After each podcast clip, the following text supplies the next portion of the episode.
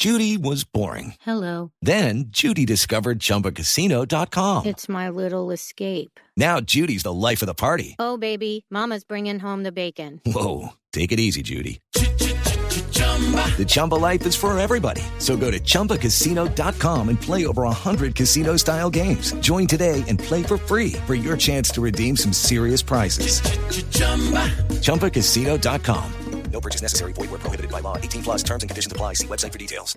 8 de la noche, 17 minutos. Aquí están las noticias. Blue Radio conoció detalles del recurso que interpuso el exgobernador de La Guajira, Francisco Gómez, para gestionar su salida de la cárcel. La petición de libertad fue tramitada en tiempo récord y recibida por el celador de los juzgados de Barranquilla, Rodolfo Rodríguez. Algunas de las curiosidades que se ha encontrado en la decisión que ha tomado el juez 22 Civil Municipal de Barranquilla, Abelardo III Andrade, alrededor del caso de Juan Francisco Gómez Cerchar son las siguientes. Por ejemplo, se conoció que el documento fue entregado a la vigilancia del Centro Cívico de Barranquilla el día 11 de abril a las 11 y 30 de la noche, día sábado. Asimismo, se conoció que el juez el día siguiente, el 12 de abril, fue cuando resuelve admitir la acción de la habeas corpus y oficiar a diferentes juzgados y a la fiscalía sobre las peticiones que se estaban haciendo alrededor del exgobernador. De hecho, el mismo juez reconoce que le recibió el día 12 de abril a John Jairo Álvarez, vigilante del centro cívico, el habeas corpus. Y finalmente, el día 13 de abril ordenó la libertad del exgobernador. En Barranquilla, Rodolfo Rodríguez Llanos, Blue Radio. Campesinos del municipio de Tuango acusan al ejército de usar casas de civiles en combates. Natalia Gardiazabal. Mediante una carta, los campesinos de Ituango denunciaron violaciones al derecho internacional humanitario por parte de la Brigada 18 del Ejército Nacional. Afirman que no solo son víctimas de amenazas e insultos, sino que además los soldados consumen marihuana y utilizan a menores para fines sexuales. Los campesinos aseguran que los soldados pertenecientes a esta brigada armaron campamentos desde el viernes 10 de abril cerca a sus casas y que el domingo se presentó un enfrentamiento con las FARC en el cual los soldados dispararon desde las casas de los civiles. Afirman los campesinos que al finalizar el combate, el ejército allanó sus hogares manifestando que estaban buscando guerrilleros y al no encontrarlos amenazaron e insultaron a los campesinos que habitaban las casas. Los campesinos aseguran que en ningún momento guerrilleros estuvieron cerca o dentro de sus hogares. Natalia Gardea al Blue Radio.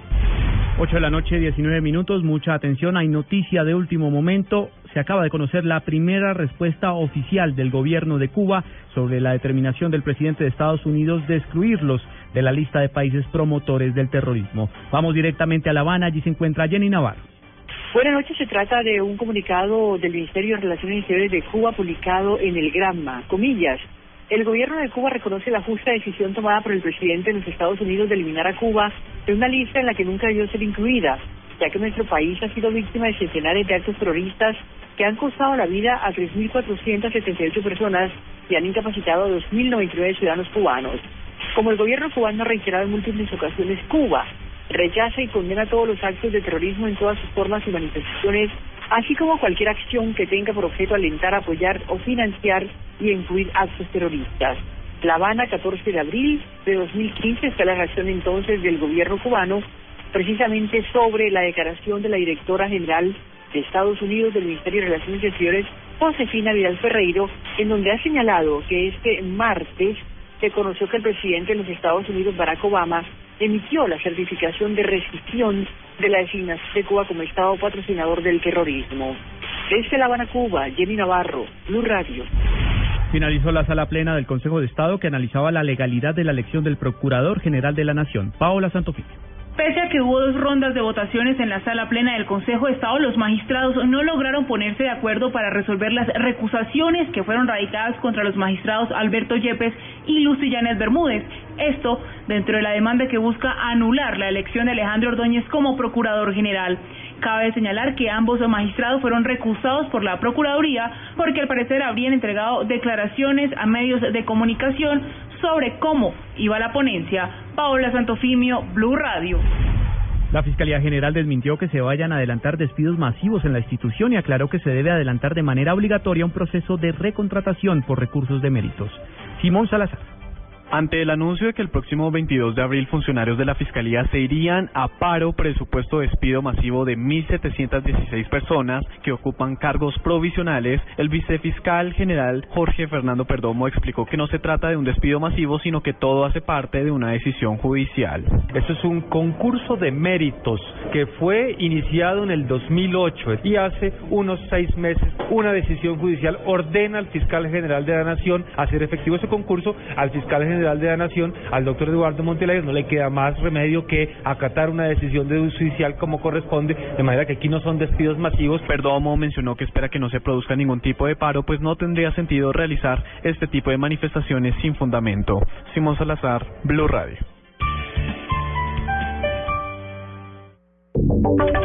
Y ahora en Blue Radio, la información de Bogotá y la región.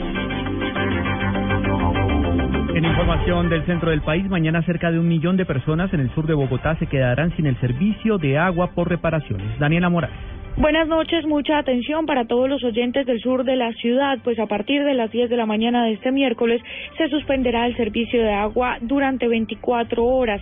Las localidades afectadas serán Rafael Uribe Uribe, Tunjuelito, Ciudad Bolívar, Usme y San Cristóbal. Esto debido a los arreglos dentro de los trabajos preventivos en las redes de distribución de agua. Algunos de los barrios afectados serán la vereda del Kiva, también Granjas de Santa Sofía, San Carlos, La Picota Sur y el sector de Granada. Daniela Morales, Blue Radio.